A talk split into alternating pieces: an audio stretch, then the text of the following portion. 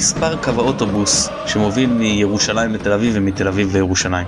בשתי הערים הללו יש קבוצות בליגת העל שאין בסגל שלהם אפילו שחקן ערבי אחד. שתי הקבוצות האלה אתמול ספגו משחקן ערבי ושתיהן ביחד השיגנו הישג מרשים מאוד של נקודה אחת שלמה. נובחים בירוק פרק 490. איתי הערב עופר פרוסנר. עופר מה נשמע? נהדר. מקום ראשון. כן. סוף סוף אני יכול להגיד למרות שעדיין יש חטופים בעזה ברמה האישית אני מרגיש בסדר.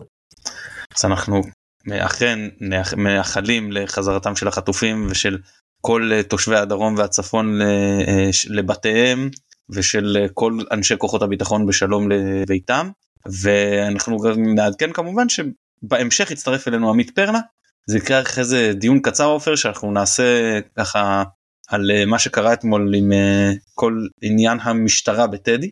אז אה, סליחה דיון שיחליף את הנביחות לדעתי. אפשר להחליף את הנביחות בדיון הזה אני חושב אם אתה מסכים. אפשר אפשר אולי עוד משהו בסדר אבל אפשר בוא העיקר הוא ש, שנדון אותו כי הוא חשוב ועשינו אותו כמה פעמים אבל אי אפשר לוותר גם הפעם לדעתי. אתה רוצה להגיד איך אתה חווית את זה מהיציאה? כן אני לא חוויתי את זה בכלל. אני אני רוצה להגיד משהו אני בטדי לא יושב באמצע איפה שכל הגוש אה, אה, האהדה כולל אה, במשך הרבה מאוד זמן אני קשה לי מאוד לשבת באמצע. הגוש המעודד רצית לומר. הגוש המעודד, אני, כמובן אני מעודד, אבל אני לא יושב באמצע. קשה לי מאוד שהם מסתרים לי את המגרש עם דגלים ועניינים כאלה, אז אני תמיד יושב כמה שיותר בצד, גם לראות את המשחק יותר טוב. אז אני, אני אספר רגע משהו על אתמול. אתמול מבחינת כל דבר אחר, היה הטדי הכי חלק שהיה לי מאז המשחק בלי קהל שהפועל באר שבע אירחו אותנו בזמן הקורונה. אה, שהייתי במשחק הזה מן הסתם לא היה קהל אז חניתי מטר מהאיצטדיון ויצאתי שתי דקות אחרי האחת אחת ושוב אז אה, מבחינת הארגון של המשחק אני חושב שההגעה למגרש החניה המוזרה על המדרכה כרגיל אה, יחסית קרוב לאיצטדיון ובמיוחד העובדה שחשבו על כמות הקהל הגדולה ופתחו עוד כניסה, הכניסה הדרומית, איפה שגם אתה וגם אני נכנסנו מתן, מאוד אה, אחד אחרי השני לדעתי. הדרום מזרחית, הכניסה הדרום מזרחית. הכניסה הדרום מזרחית, סליחה אני, אני מדייק, אה, היה יופי של דבר, אז אני כן נותן נקודה טובה למארגנים של הדבר הזה, כי פעם ראשונה שלא היה תור ולא היה דוחק בטדי, אה, יכול להיות שאנשים אחרים חוו את זה אחרת, אני מדבר רק על מה שאני חוויתי, אבל אני כן אגיד דבר כזה, בסדר? עצם זה שלא חוויתי אלימות משטרתית לא אומר שאני לא יודע שהייתה, הייתי כבר בהרבה מאוד משחקים בטדי, אה, גם נגד הפועל ירושלים, גם נגד אה, בית"ר ירושלים, גם נגד קטמון. הפועל ירושלים מתכוון בגלגול הקודם שלה עוד בליגת העל. ואני גם מכיר אנשים אחרים שהולכים למשחקים בטדי של אוהדים של קבוצות אחרות. פתאום יש רגע כזה במשחק שאתה יושב ביציא הדרומי שהעידוד מפסיק ואתה מתחיל לשמוע קללות ואתה קולט שמשהו קורה ואתה יודע בדיוק מה קורה אפילו אם אתה לא רואה אותו. וזה רגע מאוד לא נעים. ו... אני ראיתי את כל הוידאוים שיכולתי לתפוס במשחק הזה ואני אני אני אכנס ישר לעניין הזה. המשטרה אמרה זאת אומרת אני לא ממציא את זה פה אוקיי המשטרה הודיעה בתגובה ל... אני קראתי תגובה שליאב נחמני אה, פרסם נותן לו את הקרדיט שהמשטרה ראתה אה, שלט שמשווה את האוהדים אה, אה, את הסליחה את השוטרים לחזירים 1312 אה, תמונה של חזיר נכון אני לא טועה מתן. ו... כן, כן, דגל שיש בכל משחק. אה, שנים אני, אני זוכר אותו מכל אצטדיון שאני הולך ואני הולך די הרבה שנים לכדורגל. זה לא בא לטוב בעין. ורצית לבוא להוריד אותו. ואז התחילו המכות. פעם זה בגלל סיגריה ביציע. פעם זה בגלל מסכות. פעם זה כי יש אה, לא יודע מישהו שלא בא להם טוב בעין ופעם לא יודע מה. אני כל כך נגעל מההתנהלות הדוחה הזאת של משטרת ישראל. אני כל כך מזועזע מהדבר הזה ש, שאזרחים שבעיניי באמת שומרי חוק, כל מה שבאו לעשות זה לראות משחק כדורגל, אז באו עם שלט, אתה יודע, אפילו לא עושים את המינימום של להודיע בכריזה, אנחנו מבקשים להוריד את השלט, אה, אם אפשר, משהו. הדבר הזה דוחה שבעתיים בגלל שזה קורה אך ורק אצל הקהל החוץ. אה, אני עומד אה, אה, באיצטדיון ואני רואה שפשוט כמויות היסטריות של אמל"ח שגם נזרק לתוך הדשא מהיציא המזרחי ויש מלא שוטרים ביציא המזרחי והם פשוט שום דבר לא כאילו זרקו ביציא המזרחי זיקוק לתוך היציע מישהו חטף מהדבר הזה מכה בראש אני לא יודע מה קרה אני מקווה שהוא בסדר ועדיין לא עשו עם זה שום דבר היה דגל של כך שתנועה לא חוקית לדעתי, שלא אמורים להניף אותו ליד שוטרים, והם לא עושים זה כלום. ואני חושב, לא נותר לי אלא לשער, ואני אשמח אם דובר של משטרת ישראל ירצה לעלות לדבר גם בפוד ולהסביר את העמדה שלו, ונוכל לשאול אותו שאלות, אולי בפעם אחרת, אני חושב שנכון לתת להם קול, לכל מי שאנחנו מעלים פה טענות.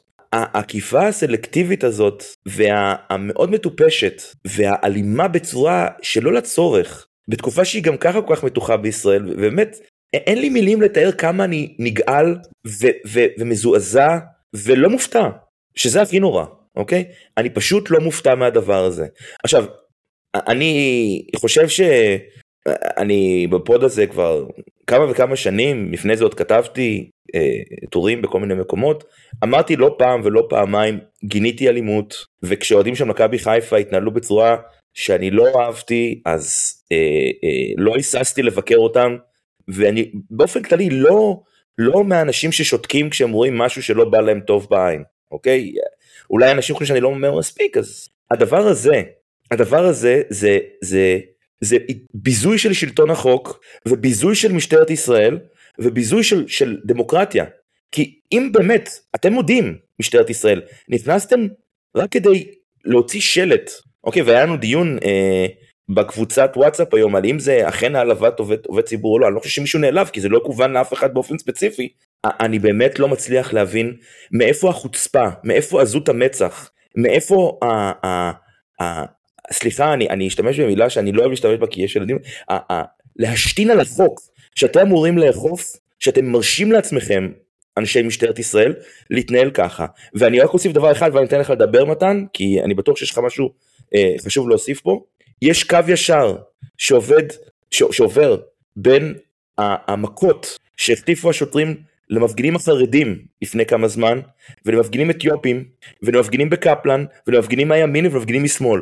משטרת ישראל רואה את עצמה מעל החוק, ושוטרים בישראל לצערי, לא כולם, אני לא מכליל, אבל יש הרבה מאוד שוטרים בישראל, ובירושלים זה כנראה נפוץ יותר, למרות שגם ראיתי את זה באצטדיון בחיפה, מול הפועל תל אביב בזמנו, וגם במקומות אחרים, אז אני לא נותן רק למשטרת ירושלים אה, אה, אה, את, ה, את הכבוד המפוקפק הזה, אוקיי? עובר קו ישר בין, בין זה שיש אנשים במשטרת ישראל שחושבים בטעות, ואולי אה, נותנים להם את ההרגשה הזאתי, שעצם זה שהם לובשים מדים נותן להם את, ה, את האפשרות להפעיל אלימות לא מובחנת, בלי שום אה, אה, אה, אה, אמצעי ענישה או סנקציה עליהם, לראות עיניהם, וזה מגעיל אותי, וזה בושה וחרפה, ולצערי, וזה הכי נורא, אין פה שר בממשלה שבאמת מתעסק עם זה, ואין פה, סליחה, כן, מדינה שתעשה עם זה משהו.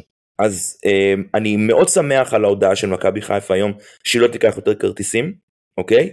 אני מאוד... לא, זה לא מה שאמרו, זה לא מה שאמרו שלא ייקחו יותר היא, היא זה לא... יכול להגיע למצב שאם לא יהיה שינוי אז, אז לא... אני הבנתי שהיא תמליץ לא להגיע והיא לא תמשוך יותר כרטיסים, היא לא תמכור את הכרטיסים, זה, זה, זה לשון ההודעה שאני הבנתי.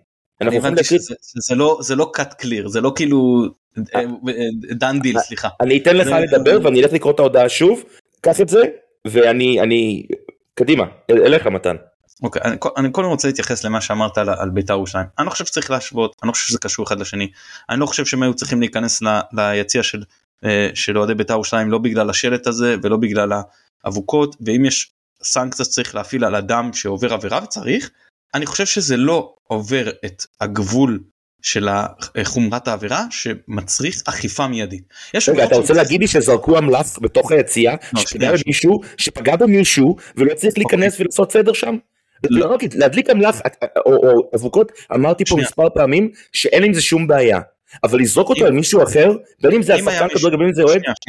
אם היה מישהו שמחזיק עכשיו 20 אבוקות מתחיל לזרוק אותם אחת אחת הייתי אומר לך כן תיכנס תעצור את זה עכשיו אם זה כבר נזרקה להגיד לך שעכשיו חשוב חשוב שכבר אין הם, אתה מבין כבר האירוע קרה. עכשיו אתה צריך להפעיל את הסנקציה אתה צריך שתהיה הרתעה אתה צריך שת, שתהיה אכיפה יש הרי כל מיני אה, אה, אה, אה, אה, רציונל לאכיפה זה זה לא רק הרתעה כן זה הרחקה מהחברה ועוד כל מיני דברים אבל זה לא אני לא חושב שאף אחד מהדברים האלה בווליום שהם קרו הציגו כניסה של המשטרה להציע לאוהדי בית"ר ירושלים. אני חושב שהמשטרה נהגה שם באיפוק נכון. אה, אני, אני לא חושב שהאנשים האלה שלא תבין נכון האנשים האלה צריכים להיענש הרשויות אכיפת החוק צריכים צריכות לטפל בהם. פשוט לא חושב שזה אה, אה, הכריח אכיפה מיידית. עכשיו לגבי מה שהיה במכבי אז אני הולכים לא לא לאהוב את מה שאני הולך להגיד השוטרים בטוח ואני חושב שגם רוב האוהדים אבל זו דעתי. שוטרים לא צריכים להיכנס ליציע בגלל שלט. אני לא יכול לחשוב על שלט אתה יודע מה אני אלך הכי קיצוני גם אם מישהו יניף עכשיו צלב קרס אני לא חושב שצריכים להיכנס למשטרה ליציע ולהוריד את זה בזה הרי. לא חושב. אגב גם אם זה לא חוסה תחת חופש הביטוי וצו קרס לדעתי בישראל לא חוסה תחת חופש הביטוי ודגל של תנועת ככה אני גם לא חושב שחוסה תחת חופש הביטוי אבל זה לא מצדיק להיכנס ולאכוף את זה בתנאים האלה במיידית כן לאכוף כן להעניש אחר כך אם הם לא חוסים אני לא יודע אני לא לא פליליסט אני אומר מה אני מכיר יכול שאני מכיר לא נכון אבל לא משנה גם אם יש דגל של שלא חוסה אז להיכנ... אז לא, אין שום צורך לאכיפה מיידית אם הוא כן חוסה תחת חופש הביטוי אז אין צורך לאכיפה בכלל תבלע את הצפרדע לא נעים אז בוודאי שהמשטרה לא הייתה צריכה להיכנס ולהתחיל את הבעיה. עם זאת למשטרת ישראל הגם שהיא טועה בשיקול דעתה מותר להיכנס לכל מקום ציבורי ואסור לאף אזרח לבוא ולהגיד לה לפה את לא נכנסת. ציבורי לא פרטי לבית שלי לבית שלי תביא צו אין לך צו אני אני לא נותן לך להיכנס. אלא אם יש השוטר צריך שיהיה חשד סביר לביצוע עבירה לדעתי מסוג פשע או משהו אולי אה, אה, יום אחד אני יודע בפני עמית והוא יוכל לדייק אותי פה למה מצדיק כניסה של שוטר ללא צו יש תנאים כן? אבל בוא נשים את זה רגע בצד. למרחב ציבורי אם שוטרים עכשיו רוצים להיכנס ליציע ואני לא חושב שתקים זה לא בסדר האוהדים לא יכולים למנוע את זה מהם. הם לא יכולים להפעיל אלימות כלפי השוטרים. אני לא אומר שזה מה שהיה. אני לא אומר. אומר שאם השוטרים רוצים להיכנס אז הם יכולים להיכנס אף אזרח לא יכול להגיד לשוטר אתה לא עובר זה לא עובד ככה במרחב הציבורי. ואחרי זה המשטרה לא יכולה שוטרים לא יכולים להפעיל אלימות אה, שרירותית ובלתי מידתית. דיברתי על זה אחד האלמנטים הכי קדושים במדינה דמוקרטית זה המנדט להפעיל אלימות זה אולי הדבר הכי קדוש שיש. ולקחת ולטמא את הערך הקדוש הזה של המנדט להפעיל אלימות להשתמש בו בצורה כל כך בזויה זה אה, אה, לא תואם את המשטר שאני תופס שצריך להיות במדינת ישראל. זה לדעתי בלתי מתקבל על הדעת. וזה מה שהשוטרים עושים פעם אחר פעם. גם בטדי זה יותר מורגש אגב יכול להיות. אני קראתי איזה משהו אני לא יודע כמה זה נכון איזושהי סברה שאומרת שכי הם על קו תפר והם מתעסקים כל היום בטרור אז אה, אה, הם, יש להם פחות רגישות. אתה מבין? הרף רגישות שלהם הוא, הוא, הוא אה, מוגבר מראש. כאילו אז זה, אבל אני לא יודע אני רק מעלה איזושהי סברה ששמעתי אבל זה קורה ביותר מדי מקומות בארץ. כמו שאמרת זה לא כל השוטרים זה אפילו לא רוב השוטרים אבל זה יש יותר מדי זה יותר מדי וזה נושא שחייב טיפול כי אתה היום בתור אוהד שבא, שבא אה, לראות משחק כדורגל זה הגורם שהכי מסכן אותך? זה הגורם מחולל האלימות מספר אחד? זה מפחיד? ואין לך סעד. אם לצורך העניין מישהו אחר תוקף אותך אתה אומר אני אחפש שוטר אולי הוא יעזור לי. אם שוטר תוקף אותך אין לך מה לעשות. לא, לא במיידי. במיידי אין שום דבר שיפסיק אותו. חברים שלו השוטרים איכשהו יראו אתכם יצטרפו אליו. הם לא יעצרו אותו וחבל מאוד וגם אין לך סעד בטווח הלא מיידי כי מח"ש לא מטפלים בשוטרים האלה אנחנו רואים איך התלונות האלה שהדברים מצולמים וברורים ואתה יודע אי אפשר להתבלבל תיקים פשוט נסגרים ולא מובילים לשום מקום. אני יכול רגע להגיד משהו? ובשביל זה אתה פה נראה לי. אז קודם כל לא התכוונתי שהיה צריך להיכנס ל... להציע של אוהדי בית"ר גם אני חושב שאין סיבה אוקיי? לאכוף בצורה כלשהי רק לתת את זה בתור דוגמה לעניין של האכיפה הבררנית ואיך היא מגיעה ולמה זה חשוב לדעתי. אני לא חושב שהבעיה היא מאוד חמורה בטדי באופן מיוחד אוקיי? אני חושב שהבעיה היא חמורה בתור כל איצטדיון שאתה מגיע אליו כקהל חוץ. אני עדיין זוכר את מה שהיה בנתניה לפני שנה עם הציוד נגד הפגנות ומה מה ירו על רימון הלם ירו עלינו? אני כבר לא זוכר מה זה היה. אז אתה יודע רימון הלם זה יותר חמור ממה שקרה אתמול בעיניי. זה רימון הלם זה, זה ציוד שמשתמשים בו לפזר הפגנות מסוכנות על, על קו התפר בנתניה. לא תגיד בירושלים אוקיי? זה, זה, זה נתניה. כאילו אני חושב שזה קורה לאוהדי חוץ בחיפה. אנחנו לא חווים את זה כי אוהדי בית לא לא מתעניינים ככה ו, וזה בדיוק העניין. אני חושב שה... התפיסה בארץ היא שקהל חוץ שמגיע, בניגוד לקהל בית, הוא היסוד כנראה שבאים איתו השוטרים הוא שהם הם, צפויים לעשות בלאגן. האם זה כי הם יותר אוהדים או פחות, אני לא יודע מה. אין, אין לי מושג, אני לא נכנס לדבר הזה, אני פשוט יודע בגלל שהייתי במשחקים בכל מיני מקומות בעולם וראיתי איך הדבר הזה מתנהל, ה- היחס מראש לקהל החוץ הוא קצת פחות אנשים. יש אנשים רגילים, נורמטיביים, שזה קהל הבית, ויש את הקהל חוץ, שזה בעיה שצריך לטפל בה. ואם יפסיקו להסתכל על קהל חוץ בתור בעיה שצריך לטפל בה, כמו שאגב עשו בתחילת המשחק שהזכרתי ונתתי מחמאה, פתחו עוד כניסה. אחרי שנים שאנחנו נכנסים, כל האנשים בכניסה אחת מסכנה ועומדים בתורים ויש כזה בלאגן, פתחו עוד כניסה. כמה, כמה מסובך זה היה. אגב, אם מי שמקשיב פה אז אה, שאפו למטי סינקרונה שתכנן את הכניסה הזאתי, והם כן, יש מחשבה פה שיהיה פחות בלאגן, אבל עצם התפיסה של קהל חוץ, כל קהל חוץ, באצטדיונים בארץ, כאיזשהו מנגנון או, או גורם שיוצר בעיות וצריך להתייחס אליו, אני לא רוצה להגיד את זה, אבל כ, כ, כגורם טרור, כי הרי באים ציוד נגד טרור, אז, אז, אז אני, אני, אני כאילו, אני שואל את עצמי, בכל מקום אחר שאני הולך אליו אני אדם נורמטיבי, אני מגיע לטדי, אני צריך להתחיל לפחד, אני מגיע לנתניה, אם אני יושב למעלה, חבל הזמן, אני מגיע לאשדוד, עושים לי, לא יודע מה, זה, זה פשוט לא, לא סביר.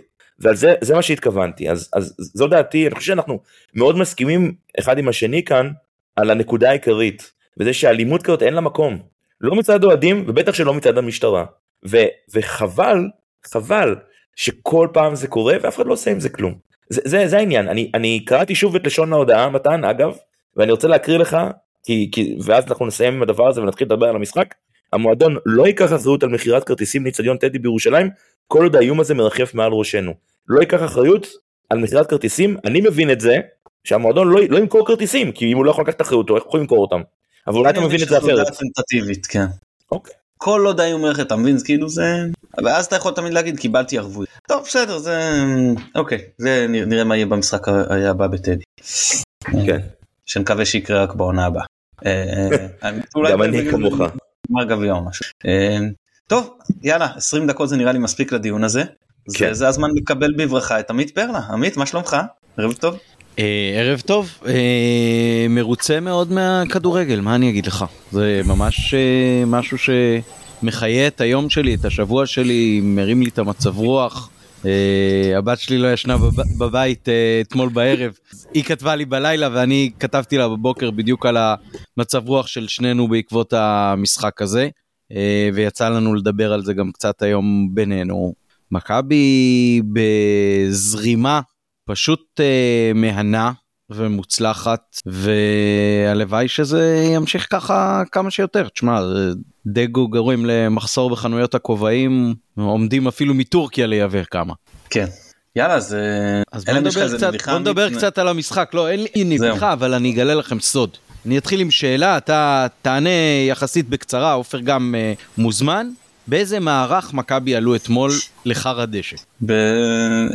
אה, לצורך העניין חמש סוג של 5-4-1 לא סימטרי שכל פעם אחד מבין uh, קינדה או רפאלו עושה את ההצטרפות משלים את זה לסוג של 3-4 3-5-2 כזה. אוקיי okay, אני מניח שעופר רואה את זה פחות או יותר אותו דבר. Uh, אני ראיתי את זה בתור 3-6-1. 3-6-1 יפה אבל זה נכון רק לשלבים שבהם הקבוצה שלנו הייתה מסודרת בחלק ההגנתי. כי כשהיינו בחלק ההתקפי, ואתם מוזמנים לחלוק עליי, אבל כמו שזה היה נראה מהכורסה בבית, שיחקנו אחד מאחורה, שזה שימיץ', וסק כמגן ימני משני, וגולדברג כמגן שמאלי משני. אם תראו לאיזה, אני מניח שראיתם, כן? לאיזה אזורים הם הגיעו בהתקפה כשמכבי החזיקה בכדור, באופן רציף, לא באופן ספורדי, אלא ממש כחלק משיטת המשחק זה היה פשוט מדהים בעיניי, מדהים, ו- וזה לא גרם לי יותר מדי uh, התקפות לב של uh, כדורים שקפצו מעל השחקנים שלנו וגרמו להתקפות מעבר או התקפות מתפרצות של בית"ר. כן, היו קצת uh, מרדפים וכאלה, אבל בסך הכל מכבי הציגה משחק מאוד מאוד בטוח מבחינת הצד ההגנתי שלו. דווקא מבחינת הצד ההתקפי התחלנו לדעתי קצת אה, באיזי מדי, אולי מעט מדי שימוש בחלילי, אולי זה היה נשק הפתעתי כזה לרגע האחרון של המחצית. אה, מכבי עלו עם אותו הרכב בעצם בדיוק כמו שעלה מול אה, מכבי תל אביב בבית, ואני תהיתי ביני לביני אם זו לא טעות, כי בכל זאת אתה מצפה שמשחק א' ומשחק ב' יתפתחו בצורה מאוד שונה, כמו שקראתי באיזשהו מקום, אז היה בזה פיתוי קצת של uh, גל כהן להעז יותר, והשחקנים של בית"ר שירגישו קצת יותר בטוח על הדשא ועם הכדור ברגליהם, ואז אנחנו נוכל יותר לתקוף אותם uh, במהירות בנשק הטוב שיש לנו uh, כנגד דבר כזה. אה, אבל אני חושב שבמחצית הראשונה הגענו למעט מאוד הזדמנויות מול השער ובאמת היינו צריכים איזשהו מעשה מרהיב כזה ברגע האחרון אה, כדי לרדת ביתרון ולהגיע הרבה יותר נינוחים למחצית השנייה. הרחב, פרט ונמק. אז אה, במח... אני חושב באחת ההפסקות במשחק נגד מכבי תל אביב, אני חושב שזה היה, שלחתי בקבוצת וואטסאפ שלנו שהשיטה של מכבי תל אביב זה שכולם עושים הכל, של מכבי, שזה שכולם עושים הכל. ו... ולפעמים כשאתה יושב באיצטדיון זה באמת נראה ככה, לפחות באיפה שאני יושב ביציע המזרחי בחיפה. ואני חושב שאתמול הייתה דוגמה דווקא למשהו אחר לגמרי. אמ, באנו למשחק הזה עם מחשבה, ולי זה היה מאוד מאוד ניכר, שאנחנו הולכים להתיש את היריבה. אה, ביתר ידועה בזה שהיא קבוצה שאין לה כושר ל-90 דקות. היא סופגת בסופי משחקים ובסופי מחציות, אבל בעיקר בסופי משחקים הרבה מאוד. ואני חושב שמכבי באה כוונה של להתיש ולתסכל את בית"ר ולגרום לה פשוט לתת לנו את המשחק. עכשיו, בית"ר קבוצה מאוד מוכשרת בהתקפה ואני אגיד בעדינות מאוד לא מוכשרת בהגנה והמשחק היה באמת אה, משחק שני או מלא גרבג' 2 מלא גרבג' 2 אה, אבל אני אחזור רגע להתחלה אני חושב. אני מסכים איתך לגבי השיטה שמתחלפת בהתקפה. הלחץ הגבוה זה זה שסק עומד על החצי ומחלק כדורים, זה שגם שימיץ' משתתף במשחק התקפה עם הכדורים הארוכים שלו, אני לא צריך בכלל לדבר על גולדברג, שלפחות פעמיים או שלוש מול עלה, כאילו החליט שהוא אה, קשר תוקף ובונה משחק. מגיע אה, עד הרחבה. כן, היה לו, לקראת סוף המחצית הראשונה, היה לו, הוא, הוא כמעט בישל שם שער לדעתי. אבל איש המשחק, איש המפתח של המשחק הזה, היה דווקא שימיץ', ואני אמשיך את מה שאתה אמרת. זה ששימיץ' תפקד כתחנה האחרונה, כמו שאתה אומר, זה קריטי, כי כאילו ב... בהוויה אנחנו לא חושבים שאנחנו צריכים כאילו שחקן אחד שיעמוד מאחורה אבל עצם זה שהוא גם מחלץ כדורים שהיו הרבה הגבהות לתוך הרחבה שלנו במחצית הראשונה שפשוט הסתיימו בלא כלום כי הוא העיף את כולן החוצה ועצם זה שהוא פשוט מצליח לחלץ כל כדור שמגיע נותן למכבי את האפשרות פשוט כל התקפה של בית"ר כמעט, כמעט תמיד הפכה למתפרצת שלנו מהירה. עכשיו המשחק הבאמת כיפי הזה לראות כי המתפרצות שלנו מהירות בקטע פסיכי. במחצית הראשונה ישבנו מאחורי השער וראינו את זה קורה בפועל. היפה לראות זה ששחקנים חוזרים אחורה נורא נורא מהר, אני נותן ציון, אה, ותכף נדבר על זה, איש המשחק שלי אגב, אתמול, אני אולי אפתיע אתכם, אה, זה דווקא סונגרן. היכולת שלו להיות בכל המגרש, מצד ימין, מצד שמאל, באמצע, מאחורה, מקדימה, זה פשוט דבר מדהים. זה, זה, הוא כאילו הברומטר של הקבוצה. הוא, אני, אני מנסה לחשוב את מי הוא מזכיר לי, ואני לא מצליח להבין איך הוא בכל מקום. אני הייתי בן 31 לא היה לי כזה כושר, זה היה לפני 10 שנים ואני באמת משתגע מזה. הוא מתקל, הוא מוסר, הוא הולך אחורה, הוא הולך קדימה, הוא רץ, הוא, הוא גם סוג של מין מיני קפטן כזה שמדרבן את השחקנים ואומר להם לאיפה ללכת וזה כל זה כשהוא לא בתפקיד שלו בכלל. עכשיו מכבי באמת היא, היא עושה הכל שחקנים הולכים אחורה, רפאלוב מחלץ כדורים, קני סייף שנייה אחת הוא מאחורה, שנייה אחת הוא, הוא ב, ליד הקרן, מעביר כדור לרפאלוב אחורה כדי שיגביה. אה, אה, חלילי עם מחויבות הגנתית פשוט... חלילי שורף את הקו, שורף את הקו, זה, זה, זה מטורף לראות.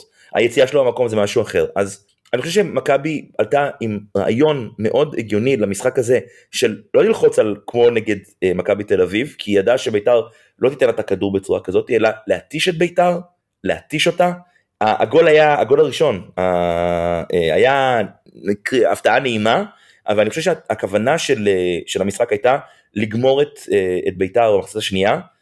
במחצית אני אגיד אני אמרתי לחברנו אייל שאלתיאלי אתה תראה אנחנו נפקיע את ה-1 את ה-2-0 בין הדקה 45 לדקה 55 והמשחק הזה יהיה גמור. הוא אמר לי לא תקשיב, תקשיב מה אני אומר לך וזה היה הזדמנות אחת של דין שהייתה צריכה להיות שער וזה, וזה נגמר בהזדמנות השנייה. ועוד דבר בקשר לזה אה, חשוב להסתכל גם מי לא היה אתמול בסגל. לא היה אתמול קנדיל בסגל ולא היה אתמול גולני בסגל. אבל מי שכן היה בסגל זה ארבעה שחקנים התקפיים טובים מאוד יחסית לליגה הישראלית שדגו תכנן לדעתי מראש להכניס את כולם באיזשהו שלב כדי שאם תהיה חס וחלילה איזה בעיה או שאנחנו נהיה בתיקו בדקה ה-60 אנחנו נוכל להיכנס ולגמור את בית"ר ככה. זאת אומרת, המטרה לדעתי הייתה לנצח את המשחק הזה במחצית שנייה, בניגוד גמור לאותו משחק אה, נורא בטדי נגד הפועל ירושלים, שעלינו עם הרכב מליגת האלופות וחטפנו 3-0 אה, מתן ישב לידי במשחק הזה, שעלינו עם הרכב הכי חזק והיינו בטוחים שאנחנו יכולים לקרוע. לא, דגו חשב שזה ייקח מחצית השנייה, זה, זה דעתי, אני לא נמצא בראש שלו, אני לא יודע מה הוא באמת חשב, ואנחנו כמובן משתמשים פה בהיגיון ובהמון אה, לחשים סודיים שלנו. נשמח אם הוא יעלה ויסביר. אה, אני חושב שהגיע הזמן, לכבוד הפרק ה-500 הבא עלינו לטובה, אם מישהו שומע אותנו במכבי, תביאו לנו את דגו, הוא מאוד מאוד נחמד. הוא יסכים, בטוח יסכים. וזה מה שאני חושב. מתן, אני רוצה לשמוע מה אתה חושב. אולי אני לגמרי לא בכיוון. ככה, אז קודם כל אני חושב שביתר ירושלים עלתה יותר הגנתי ממה שהיא הייתה במשחקים האחרונים, זאת אומרת עם קישור מעובה. זאת אומרת סילבה, מורוזוב, גולדליב, גלבוב וזסנו כרביעייה אחורית. אני רק רוצה להתעכב על זה. גלבוב אני מבין, הם הביאו אותו מנתניה, בלם, יש להם באמת בעיה עם הבלמים, ועדיין לעלות בלם איטי מול התקפה הכל כך מהירה של מכבי, זה הימור אולי זה היה איזושהי מחשבה שנעלה עם פיירו והוא יותר מתאים לשמור עליו למרות שבפריצה של פיירו שנפסלה זה גם לא ממש עבד אבל לכאורה אה, אני מזכיר לכם שהשנה פיירו אחד המשחקים הטובים שלו היו נגד אה, נתניה שהוא היה מצטיין ואז גלבוב לא היה לא שיחק בנתניה. בקישור הם עלו באמת עם קישור מעובה עם סורוק כשש רגיל אבל דן עזריה בשמונה שבדרך כלל הם עולים אה, שמונה יותר בדרך כלל עם עדי יונה בשמונה משהו יותר התקפי והפעם הוא שיחק בשמונה ודיונה שיחק בעשר. שועה מימין, אה, ג'ורג' משמאל ופיידי אה, באמצע. אז אנחנו נגענו באיך אנחנו פתחנו אה, פחות או יותר גם שוב זה היה באותו הרכב כמו שפתח נגד מכבי תל אביב בלי שינוי מהותי מבחינת הרכב המערך אבל איפה בכל זאת היו שינויים אז אמרת שלא לא לחצנו לא היה את מה ללחוץ. בית"ר ירושלים לא התחילו התקפות נמוכות בצדק הם ראו מה לחץ גבוה שלנו עושה אז קודם בצדק בוא נעיף את, ה, את הכדור זאת אומרת נבעט אותו פשוט אה, שסילבה יבעט אותו נדלג על כל הסיפור של הלחץ הזה. אם אנחנו נזכה בכדור אחלה התחלנו התקפה ממקום גבוה שיותר קשה ללחוץ אותנו. אם מכבי חיפה יזכו בכדור מבחינתו בסדר הם זכו בו במקום הרבה יותר נמוך ממה שהם היו זוכים היו לוחצים אותם ואני מזכיר לכם שאנחנו הרבה פעמים השתגענו ואמרנו גם בתקופה של בכר למה אנחנו לא עושים את זה הרבה פעמים במשחקים בבלומפילד אתה מתחיל. או מה, השנה היה לנו את זה גם ברן, אתה מתחיל נמוך, הקפה אחרי התקפה, מאבד את הכדורים. כשהיריבה כבר, אתה נותן לה להתחיל התקפה מ-20 מטר מהשער.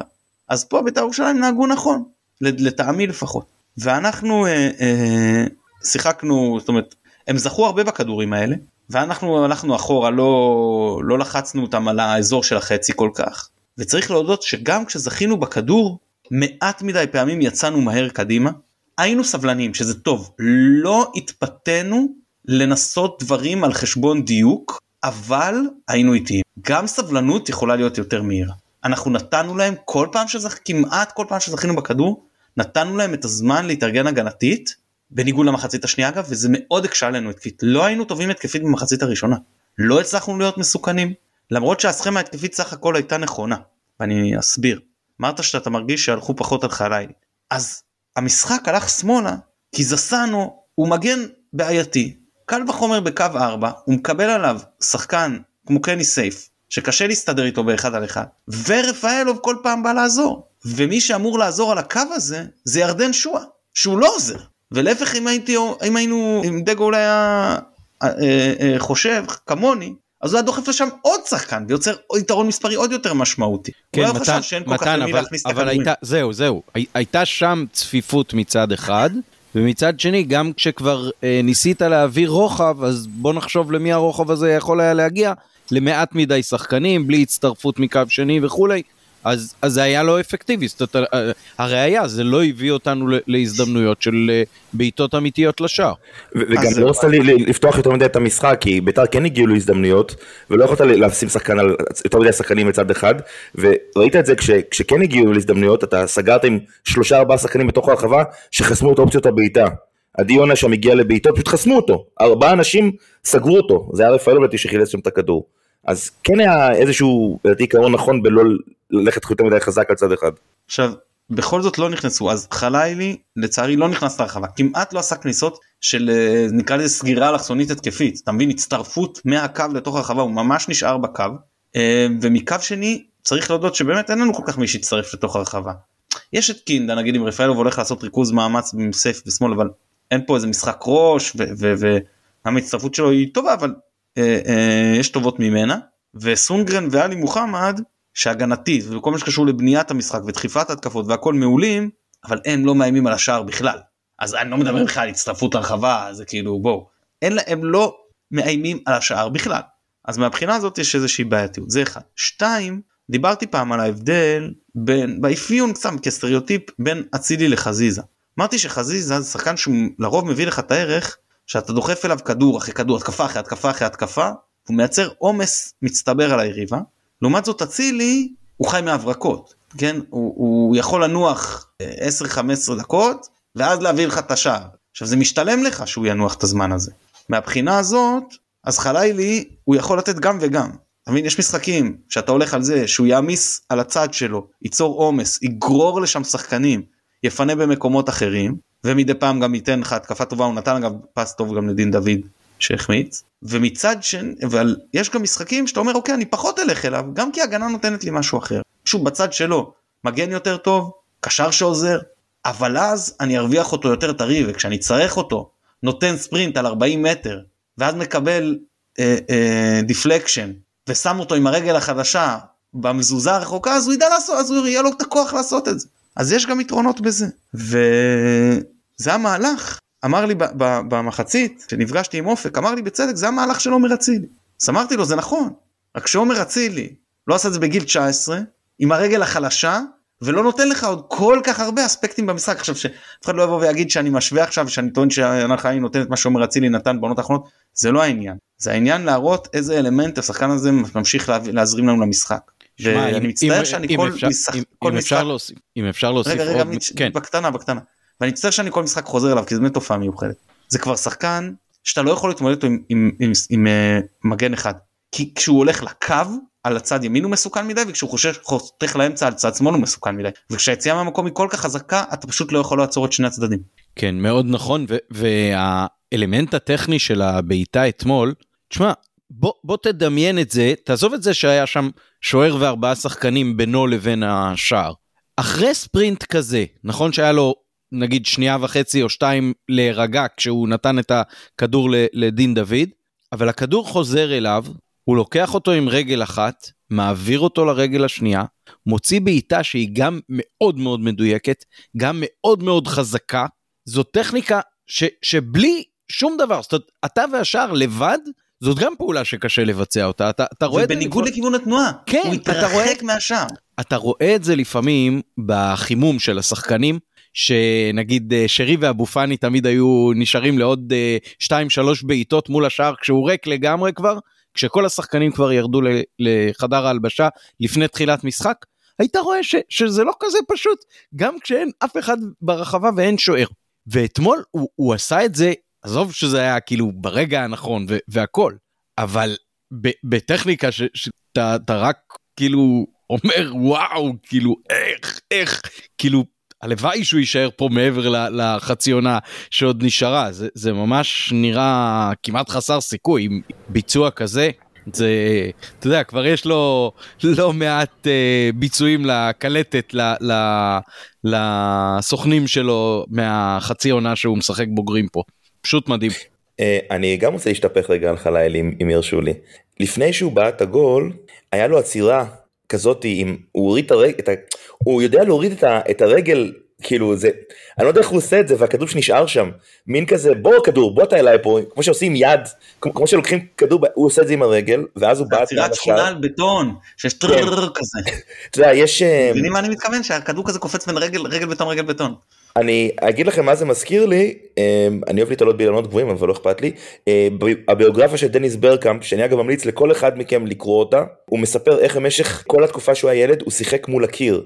אומר הקיר זה החבר הכי טוב שלך והאימון הכי טוב שיכול להיות, כי הוא מקפיץ אליך את הכדור ואתה לא יודע איך, ואתה צריך להתרגל לכל רגע שהכדור יגיע, וכאילו חלילי מסוגל לקחת את הכדור, פשוט לא משנה איך, הוא פשוט מצליח לעצור אותו. אתה יודע, משווים אותו לאמבפה עכשיו, ואני חושב שעדיין לא, כי יש לו המון מה להגיע עד לאמבפה, אחרי שראיתי את אמבפה מתחת ליציע, ואני אותו משחק מול מכבי חיפה, ואני רואה אותו מול נבחרת ישראל ממש עוד מעט, עוד כמה חודשים. מה שכן זה, זה שני דברים. אחד זה היציאה הפסיכית הזאת מהמקום. כי כשחלילי מתחיל לרוץ, אני זוכר, נגד בלטקסה נגיד, בלטקסה לדעתי הוא בא לו בסיוטים.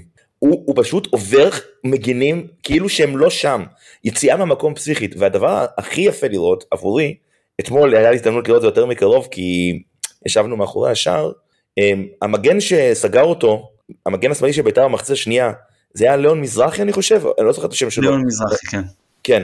חלילי מקבל את הכדור, ומזרחי נראה קצת מבוהל. ואתה יכול לראות שהוא עושה את זה לשחקנים, שזה משהו מיוחד.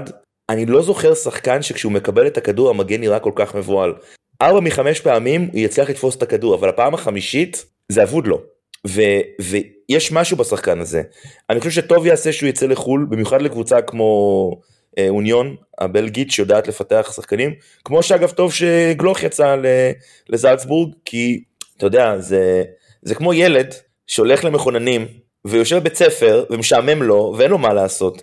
אם אנחנו, אם, אם אנחנו לא רוצים שחלילי, אה, אני, אני הלוואי שהוא היה נשאר, כן, אבל, אבל אנחנו, הליגה קטנה עליו. כבר עכשיו הליגה קטנה עליו. הוא נכון שהוא עוד לא לקח שום תואר, אפילו לא את גביע הטוטו, אבל, וטוב שהוא נשאר אגב לסוף העונה, אבל הוא צריך להתפתח, ואני חושב ש... הוא כבש באלוף האלופים. הוא כבש באלוף האלופים, נכון, ואני מקווה גם שיכבוש באירופה תכף. לא, הוא כבש בגביע הטוטו, לא בחצי הגמר. נכון. וברבע הגמר, ובכל המסגרות שיכבוש, באמת. אבל טוב, שהוא יעשה שהוא ילך לאירופה ויתפתח כשחקן, כי יש לו סיכוי להגיע באמת לרמות הכי גבוהות, כי פיזית הוא, אני לא זוכר שחקן כל כך פיזי בארץ, יחסית לשחקנים האחרים, מאז מה שסיפרו לי על רוזנטל.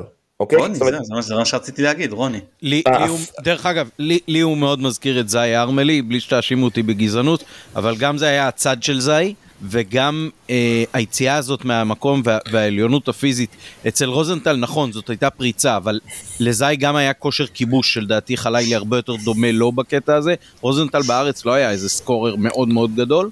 אה, פיזית הוא באמת היה מעל הליגה, וזה גם מה שהוציא אותו אחר כך לבלגיה ומשם לאנגליה. אבל אה, יש משהו בכוח המתפרץ הזה, הדהרה על הקו, שמאוד מאוד מזכירה לי את uh, תחילת שנות ה-80. זה, זה ממש... נתת לי פה את הרעיון המושלם, שנעשה את הסכם זי. הוא חצי עונה ישחק ב... אני יודע, טוטנאם או זה, וחצי עונה ישחק במכבי. הלוואי, הלוואי. בדיוק כמו שעשו פה עם זי בשנות ה-80, זה מושלם. נכון. עמית, אח שלי שהוא גם עמית, כתב לי במחצית, ארמלי עם יסודות. כן, זה הוא... בדיוק מה שחשבתי, כי, כי יש משהו במשחק שלו שהוא הרבה יותר uh, מלוטש, כן? ארמלי הגיע לבוגרים בליגה לאומית, שהייתה אז הליגה הראשונה ממש uh, באמצע שנות ה-20 שלו כבר לדעתי. זה באמת... ארמלי, ארמלי, ארמלי עשה את זה ראשוני וארמלי הביא לנו על פולבו, זה, זה, זה... כן כן לא זה כדורגל לגמרי אחר אבל אבל משהו ב, בהתנהלות על הדשא מאוד מאוד uh, מזכיר בסגנון משחק ביכולת גם לפרוץ וגם לכבוש וגם השתי רגליים וגם משחק ראש כמו שראינו במונדיאליטו נדמה לי מול uh, ברזיל יש לו יש לו את זה יש לו את זה. לצערי לא כמו ארמלי הוא לא יעשה פה הרבה שנים ועשרות עשרות רבות של אה, שערים אבל נהנה ממנו כל עוד אפשר. באמת נקודה יפה וכל הכבוד לצוות של מכבי המקצועי שהצליח להשאיר אותו פה עד סוף העונה כי, כי הוא באמת יכול היה ללכת בינואר בקלות אנחנו כולנו מבינים את זה והשאירו אותו פה וכנראה גם יעשו עליו אחלה כסף ו, וזה רק הוכחה שהפסדנו את וייסמן בזמנו הפסדנו את uh, הפסדנו חמד. אפשר להגיד את חמד ואת חלילי אנחנו מרוויחים הכי הרבה שאפשר לשחקן מהסוג הזה וכל הכבוד לצוות כשמגיע מגיע. אני רק אגיד disclaimer יש הרבה הרבה מה להתפקשש בדרך שלא לצמרת אירופאית. כי כן, יש הרבה שמה, יש הרבה עניין של אה, לבחור קבוצה ושהיא תצליח ושהטיימינג יהיה טוב ושהכימיה עם המאמן תהיה טובה ושהוא לא ייפצע כאילו יש הרבה מאוד אבל מבחינת הפוטנציאל. כן, ואיך אתה מתאקלם בחו"ל כן. וזה ישר. מבחינת ההתאמה של שחקן ישראלי לשחק בחו"ל לחלילה בפיזיות יש את זה בצורה יותר טובה מלרוב הישראלים נקרא לזה. ואני חושב שהוא גם הולך לקבוצה נכונה כי הקבוצה הזאת ידועה בזה שהיא מגדלת שחקנים היא גם חלק מרשת של, אה, של קבוצות זאת אומרת שיודעות לעשות את זה. אני, אני חושב שזאת בחירה מאוד מאוד נכונה.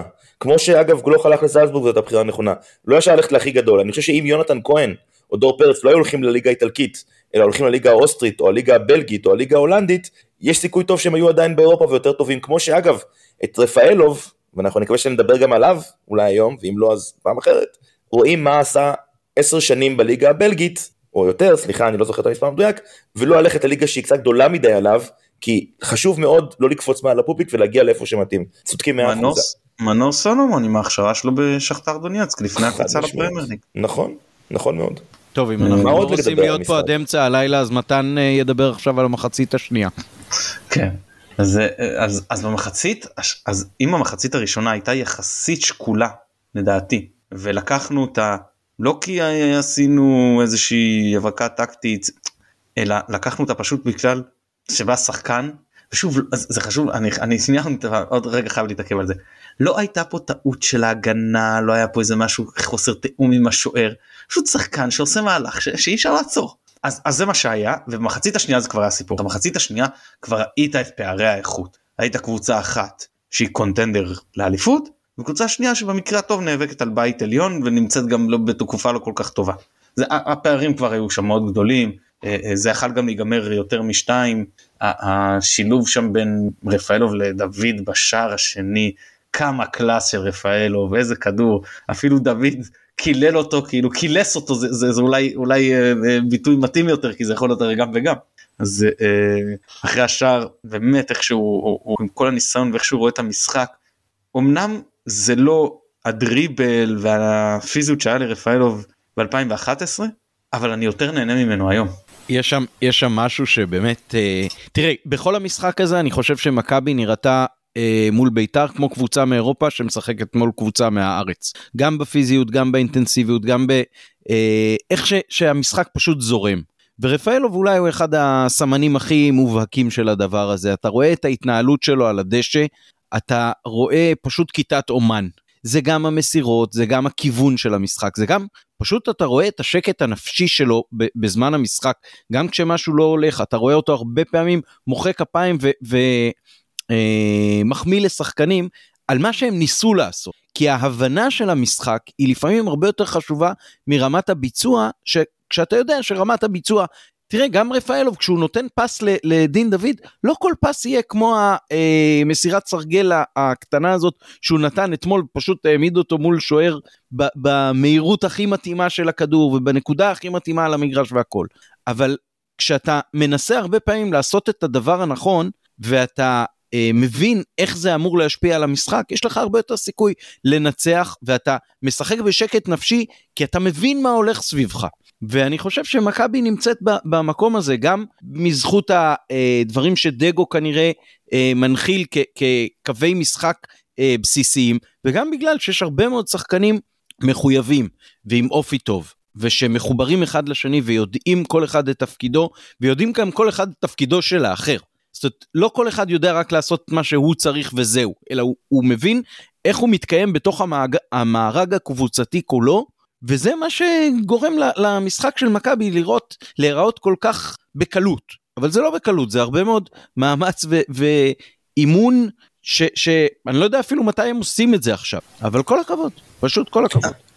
אה, אני, אני, אני, עניין עם רפאלוב, אה, כל מה שאמרתם הוא 100% נכון, אין לי מה להוסיף כי אתם פשוט צודקים, אבל אני, מעניין אותי לדעת כי לשניכם, שניכם באים למשחקים עם ילדים.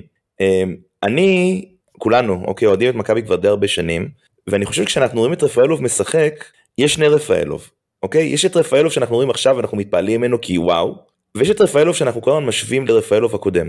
רפאלוב הקודם לא היה עושה את זה. אני אומר לחברים, רפאלוב עכשיו, כל מהלך שלו אני מרגיש שהוא קבוצתי, לא כמו פעם, שהוא היה עושה מהלכים שלא הייתי בטוח עם המהלכים הנכונים. ומעניין אותי לדעת אם הילדים שלכם, שאני יודע שהם מבינים כדורגל, מתן ועמית, איך הם חווים את הדבר הזה? זאת אומרת, שחקן שהגיע, הם לא ראו אותו קודם בלייב, זאת אומרת, הוא לא שחק עבורם במכבי חיפה בזמן שהם היו אוהדים שרופים שהולכים למגרשים, אני מניח. איך הם חווים את זה? כי, כי אני תוהה, אתה יודע, לנו יש איזושהי ראייה, אנחנו כל הזמן משווים אותו. הבעיטה החופשית שלו נגיד אתמול, ההתרגשות הזאת שעוברת בקהל כשרפאלוב ניגש לבעוט, זה, זה, זה, אתה יודע, אז אנחנו, אתה יודע, פעמיים, גם כל, הדבר, כל המס, המסע ההיסטורי הזה, וגם רפאלוב החדש, הוא כאילו שחקן קצת אחר. אמ, אז יש, יש פה משהו די מדהים, ב, שהוא שני שחקנים בעצם, בעת ובעונה אחת, גם של אז וגם של עכשיו, אבל... הבת, יודע, שלי, אני... הבת שלי ראתה, ראתה את uh, רפאלוב uh, של uh, 2011, כובש בגביע הטוטו מול עכו בקריית אליעזר, במשחק הראשון שלה ב, בחיים בכלל, כאילו, באיצטדיון הקודם כמובן. ובדיוק השבוע דיברנו על זה, זאת אומרת, שאלתי אותה, את זוכרת את קריית אליעזר? אז היא אמרה שהיא זוכרת בעיקר מהתמונות ופחות מהזה, אבל כאילו, היא כן תוכל להגיד, אני ראיתי את רפאלוב כובש גם uh, בגרסה הצעירה שלו וגם uh, עכשיו. Uh, ותשמע, כאילו מבחינתנו, כששרי עזב, uh, כבר לא נראה זמנית, אבל כששרי עזב והוא אמר על ההחטאת פנדל שלו, החיים זה לא סרט אמריקאי, נכון, אה, אבל אנחנו כאוהדים ביציע כל הזמן כאילו מחפשים שזה יהיה בהרבה מאוד מובנים ורפאלוב פשוט כרגע נותן לנו את זה. הוא, הוא קונטנדר רציני לשחקן העונה אם העונה מסתיימת מחר. uh, והוא עושה דברים שהם לא רק ברמת הנוסטלגיה אלא, אלא כמו שאתה אומר זה, זה ביותר מהרובד הזה זה גם ברובד המקצועי של כאילו, תדמיין שלא היו קוראים לו ליאור רפאלוב, אלא בדיוק. היו קוראים לו ליאון אה, רפאלובסקי. בדיוק. והוא היה, והוא היה שחקן שמגיע אליך בחלקי הקריירה המאוחרים שלו, אחרי קריירה של 10 אה, או 13 שנים בקבוצות צמרת בבלגיה, שהוא זכה לפני שנתיים שם כשחקן העונה והכל. והוא היה בא לפה והיו אומרים וואלה איזה גניבה של מכבי כאילו לקחו הימור על שחקן uh, מבוגר אבל הבינו שעוד יש לו את זה ותראה איזה מספרים הוא עושה ותראה איזה מנהיגות על הדשא ותראה הכל. או שאתה בקיצור מה שאתה אומר זה בעצם רפאלוביץ' של רון שרי רק טיפה יותר מבוגר. והדבר השני אני ממליץ לכולם כל מי שמקשיב לקרוא את אופק באתר דאבל אה, אחלה אחלה טקסט על המשחק מאתמול נקודה מאוד מאוד חשובה אני חושב שדיברת על זה בתחילת העונה אני לא זוכר אם כאן. או, אה, או אולי באופן פרטי, אבל לא משנה כרגע. אה, מכבי כרגע נכנסת לישורת אה, של לקראת סוף העונה כבר, אנחנו עוד מעט במרץ, הזמן רץ. הסגל מתחיל לחזור, אנחנו, אם קורנו יחזור וג'אבר מתישהו בקרוב, אנחנו נצטרך עוד שני שחקנים שלא יהיו בסגל בכל משחק. חג'אג'. אמרת, נכון. וחזיזה אולי, לך תדע. יש עניין של ניהול סגל וניהול אגואים והנקודה שהכי פחדנו ממנה בקשר לדגו בתחילת העונה היה הניהול של הדבר הזה ואני חושב ממה שאני רואה במגרש לרפאלוב יש חלק ענק גם בתור הדוגמה האישית שהוא נתן בתחילת העונה וגם איך שהוא לוקח על עצמו את הדבר הזה. אתה יודע, אני לא חושב שאי פעם אני אראה רפאלוב שיוצא ומתעצבן על, יוצ... על זה שהוא יצא מה... מה... מה... מה... מה... אני לא חושב שאני אני לא חושב שאני אראה את רפאלוב לא נותן דוגמה אישית נגיד לשחקנים. שדבר מטורף דיברנו על רפאלוב קודם החלק שלו בלעזור לדגו לנהל את הסגל ולעזור לשחקנים צריכים להבין וואלה אתם יכולים לחכות שני משחקים. אני, הדוגמה שנגיד הכי מרשימה אותי כרגע מכבי אה, אם היה בנקר אחד בהרכב לא בהתקפה זה פיינגולד למשך שבעה משחקים רצוף שני משחקים הוא, לא עלה אתמול נכון? הוא לא, הוא לא, הוא לא שני משחקים הוא כבר לא משחק לגמרי בכלל לא מקבל דקות לא שומעים פיפס ממנו. פעם, כשזה דבר כזה היה קורה, היית כבר את הסודות מחדר הלבשה, פיינגולד, אני לא מרוצה. עכשיו, שתיקה, הכל בסדר, אה, אה, אף אחד לא מתעצבן, אף אחד לא, כאילו יש משהו ב, בשקט הזה, אה, שנורא מרגיע אותי. ואני באמת חושב עם מה שאני רואה, אני לא נמצא בנבחי המוחם של השחקנים, שרפאלוב יש לו המון המון חלק בזה, כי אם הוא לא שיחק בתחילת העונה, ואם פתאום החליטו לספסל אותו לשני משחקים, אתה יודע שאם את רפאלוב, עם התפוקה הבאמת טובה מאוד שלו, גם מבחינה מספרית וגם במנהיגות על המגרש, שהחליטו לספסל, והוא לא אומר כלום, אז לפיינגולד, עם כל הכבוד, אין מה להתבכיין.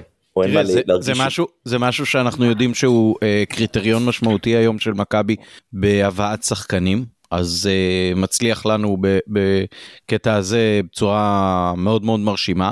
וזה משהו דרך אגב שדיברנו עליו גם כשהיו שתי תוצאות תיקו רצופות וגם כשהיו uh, שלבים פחות uh, מוצלחים בחלק הראשון של העונה בליגה uh, שגם בקטעים האלה לא שמעת. זאת אומרת עכשיו כשפיינגולד לא מדבר כשהקבוצה מנצחת זה נגיד יותר טבעי והגיוני כן? הקבוצה רצה טוב אז uh, אתה שומע הכל הרמוני אבל לא שמעת קולות אחרים גם כשהקבוצה פחות הצליחה, גם כשהיה עניין עם סבא, אז אהבנו יותר, אהבנו פחות כל מיני החלטות ו- ודברורים או אי דברורים, אבל היה שקט תעשייתי סביב זה מתוך הקבוצה, אה, אז אה, אני חושב שזה מאוד משמעותי, ואולי לדגו גם קצת יותר קל שסבא לא פה ואצילי לא פה, שאולי היו אה, קצת יכולים להיות במפרים בקטע הזה. יש לי שאלה לשניכם, אם אפשר. רגע, אבל אני עוד יש לי כמה דברים להגיד. אה, סליחה, סליחה. ברשותך. אז לגבי רפאלוב רק רציתי להגיד שהוא עושה דבר הרבה יותר חמור מלאיים על שחקן העונה, הוא מאיים על, על uh, הזכאי לתואר הריקוד האחרון, זה לא ישכחו לו פה הרבה זמן אם זה יקרה. Uh, לגבי פיינגולד, אז א', אני אגיד שהניחוש שלי שהוא פותח בלם שמאלי ביום חמישי, הימור, בוא נראה.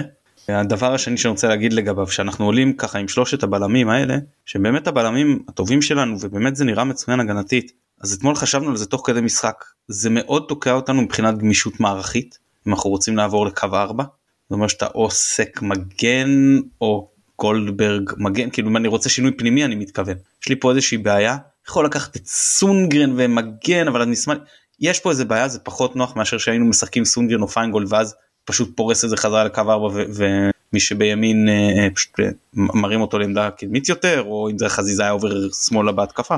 בסוף העונה שעברה סק עשה משחק אחד כמגן ימני נדמה לי. כן נכון בסדר אני זוכר אפילו בישל לפיירו אבל עדיין זה לא אותו הדבר. ו, והנקודה שעמית נגע בה לגבי הפיזית היא, היא מאוד חשוב. עלינו למשחק שבית"ר ירושלים בעצם עלתה פחות או יותר הכי פיזי שהיא יכלה. גלבו וג'ורג' ופרייד וסורו וכל מי שהיה להם לשפוך עם איזושהי פיזיות הם שמו וגם אז היינו על דיונים פיזיים. ואז שימו לב איך המשחק מתפתח מבחינת החילופים זה יפה. יוצא זוהר זסאו נכנס ליון מזרחי שאגב הסתדר סך הכל אני חושב טוב עם חלילי אבל זה פחות פיזי. יוצא מרון ג'ורג' נכנס דור מיכה ברור פחות פיזי. אצלנו יוצא גולדברג נכנס גרשון יותר פיזיות. אצלם יוצא עזריה נכנס העזר החדש שלהם אני לא זוכר אה, להגיד את ה... את השם שלו אה, ניקה נקרא לו אה, אה, נגיד אותו דבר פחות קצת פיזיות. יוצא אני יצאו סייף ומוחמד נכנסו לסובוי וקפומאנה יותר פיזיות.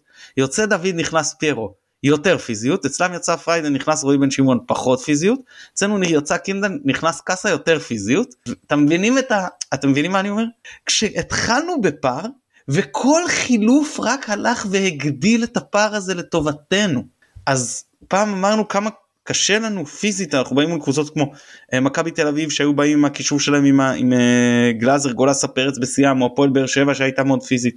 והיום וזה אגב דגש שאלברמן לדעתי שם עליו דגש אה, אה, אה, כבר בתחילת העונה שעברה זה להביא מסה להביא שהבאנו גם את בטובינסיקה וגם את סק וגם את פירו וגם את סונגרן בקיץ אחד ועכשיו גם הבאנו כלים ישראלים יש לנו קבוצה אה, ובטח שימיץ' עכשיו שהיא מאוד פיזית. וראינו שגם אה, אה, עם אה, היו לנו משחקים באירופה השנה שהרגשת שלפעמים שהיריבה יותר טובה אבל לא היינו מאוד נחותים פיזית. המקום היחיד שקצת הרגשנו זה זה ברן וגם שם סך הכל היה בסדר כי הם צריך להודות לא עלו עם הכלים הפיזיים שלהם עלו עם יותר עם הכלים הטכניים שלהם. ומי ששואל למה לא גם וגם?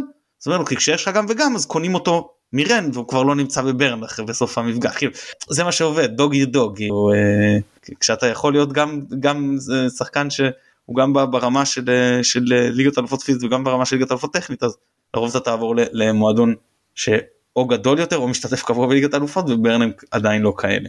בכל מקרה אז, אז זה, זה נקודה מאוד טובה שבאמת הורגשה ושיש לך מהספסל כלים שהם גם טובים טכנית אבל גם יכולים להעמיס עוד ועוד פיזית על היריבה שגם ככה עייפה אז זה מורגש ולא לחינם אתה רואה שחקן כמו פיירו הוא לוקח כדור אז הוא נבדל והכל בסדר אבל ורץ על הגנה שלמה 40 מטר כאילו בלי שאף אחד בכלל מסוגל לשים גוף כי גם ההגנה כבר עייפה היה לה להתעסק עם חלילי ודוד עם המהירות וחלילי גם עם הפיזיות ובקישור הפיזי שלנו והכל אז uh, אני חושב שזה uh, וגם סונגרן שמוסיף הרבה מאוד uh, פיזיות לקישור והגנה בוודאי אז uh, באמת uh, נקודה טובה שגם צריכה כמובן להילקח בחשבון לצמד המשחקים מול גנט שהם בוודאי קבוצה הרבה יותר פיזית ממה שיש בממוצע של ליגת העל בוודאי. אה, האמת שאני באתי לשאול אתכם אה, איזה שער היה הכי יפה במשחק, חלילי, דוד או פיירו. אני הולך על פיירו, מבחינתי זה שער לכל דבר, כי אם כבר עשה את זה אז גם אם פסלו לו לא אכפת לי, אבל אני... אה, אני חושב שאנחנו די כיסינו את הכל, אבל שבע משמונה משחקים האחרונים, נכון, אנחנו ניצ... מניצחון, שישה מהם לא חטפנו שער, שבעה מהם, כמה אנחנו לא... מה הרצף הזה? איך, איך הוא... כמה משחקים סיימנו על האפס, חוץ מבאר שבע. זה תלוי גם אתה מחשיב את גביע הטוטו, אתה מחשיב את הגביע, אבל... רק ליגה. אני לא זוכר כמה רצוף, אבל אה, אנחנו לא חוטפים הרבה שערים. לא חוטפים, ושים לב, גם מה שחטפנו היה כשהיינו עם אה, עשרה שחקנים. כן, מאז הפועל ירושלים לא חטפנו גול באחת שחקנים לדעתי. כיוף אתמול עם שתי הצלות, או אחת? אחת במחצית ראשונה, אחת במחצית שנייה, הוא הציל אותו לקורה או שהוא לא הציל אותו? אני לא זוכר. לא, לא, במשקוף זה לא, הוא לא, לא נגע לדעתי. אבל הוא נתן שם הצלה באמת כן. ענקית מהקו, שאני לא יודע עדיין איך הוא הגיע אליה. לא, הוא התמקם טוב, זה לא היה, הוא היה צריך לקחת את זה, הוא התמקם טוב והכדור בא אליו נוח, אני לא חושב שהיה שם. ניצן היה לוקח את זה? כן, כן, זה באמת, אני לא יודע אם הוא היה מתמקם, אבל אם הוא כבר היה ממוקם ככה, לא, אם אתה ממוקם ככה אי אפשר לפספס. כאילו, אה. שואל שיפספס דבר כזה אחרי... הוא התמקם טוב, אבל ברגע שהוא כבר היה ממוקם, לא, אז הכדור כבר בא אליו ישר לידיים. תשמע, זה... מכבי באמת נותנת masterclass שבוע אחרי שבוע, וזה מאוד כיף לראות. אין לי תלונות, אין לי שום תלונה. השער היפה בעיניי היה השער של אה, חלילי, ואתה יודע מה, הוא בדרך כלל אה, עושה מין חץ וקשת כזה אחרי השערים, אז אתמול השער עצמו היה ירייה של חץ באמצעות כן. אהבתי. אה, אני... השאר, רגע, אני אתן לי גם לענות, השאר מבחינה אובייקטיבית אני גם מסכים שלך לילי, אבל זה של פיירו, שאומנם נפסל אבל גרם לכל אלה שהתעסקו מחצית שנייה רק בלקלל אותנו. ואז הם אינפו את זה הם ניצלו את זה שלא שהעידוד הפסיק אצלנו בגלל המשטרה. ושוב התעסקו בקללות והכל בקללות גזעניות לחלילי ואז אה, פיירו שם את הגול ואתה רואה איך הם מתחילים לנהור החוצה באמת אני אני אני לרוב כשאני במשחקים אני לא מתעסק עם הקהל הריב אני אני חוגג זה אבל פה חגגתי לעברם והתחלתי לצעוק להם יאללה הביתה שנדיר נדיר מאוד שאני אצעק דבר כזה לקהל יריב. אבל באמת ההתעסקות בחייל תראה אם היו פעם מקהלים את שרי ופעם מקהלים את חזיזה ופעם מקהלים את חלילי אז הייתי אומר לך אתה יודע מה? בסדר אני לא אוהב את זה אבל זה קהל שמקלל. שחקן יריב או כוכב יריב זה זה זה חלק מה, מהעניין לא הייתי מתרגש אבל כשזה מופנה תמיד למאפיין מאוד מאוד בולט אז כן אז זה גרם לי כבר להגיב. כן כן אני לגמרי איתכם אה, לכל מאזיננו אנחנו נאמר שפרק הכנה לגנט אה, בעברית או באנגלית או בשניהם אה, עוד יהיה בהמשך השבוע. מילות סיכום נוספות מתן? לא נראה לי מיצינו כמובן שאפשר להמשיך לדבר אבל סך הכל אני חושב ש... כן גם אה, זה אמור, אמור להתאים לאורך האימון כושר של אבא שלי כמובן אז אנחנו פחות או יותר על שעה אז uh, זה בסדר. עופר, עופר לרגע נעלם לנו זה לא אני פה אני פה אני רק סגר את אה, המצלמה. חשוך אוקיי. אז בוא, בוא תאמר את דברי הפרידה שלך וירוק עולה. תראה אנחנו יש לנו שני שני אירועים חשובים שאנחנו מתכוננים להם השבוע. כמובן המשחק ביום חמישי מול גנט והדיון ביום רביעי.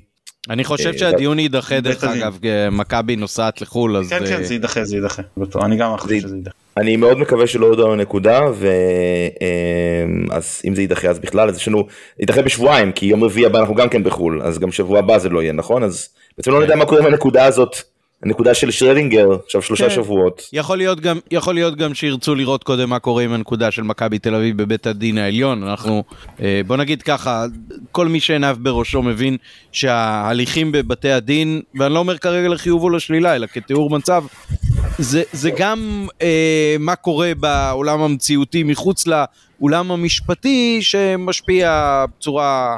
כזאת או אחרת כל אחד יגיד כמה אבל זה שזה משפיע אני לא חושב שמישהו יחלום. יורידו לנו נקודה חבר'ה חבל לכם על זה. אני גם מאמין שיורידו נקודה. והם צריכים להוריד נקודה זה החוק. ברגע שאמרו שזה נסיבות מחמירות קשה לי לראות איך לא מורידים נקודה אני לא אומר שזה מוצדק אני פשוט אומר שזה מה שיהיה. לצערי אגב אני רק נקודה אחרונה לא קשורה למכבי יותר ממה שזה ישפיע על הצמרת הנקודה פה נקודה לשם שם את זה, זה חשוב מאוד, אני לא... האופציה שזה ישפיע על הירידה עם הארבע נקודות שהורידו לביתר, וכנראה עוד נקודה שאולי יורידו לה עכשיו, גם על זריקה אתמול של, אה, של אבוקות, יכולות מאוד להשפיע על זהות היורדת השנה.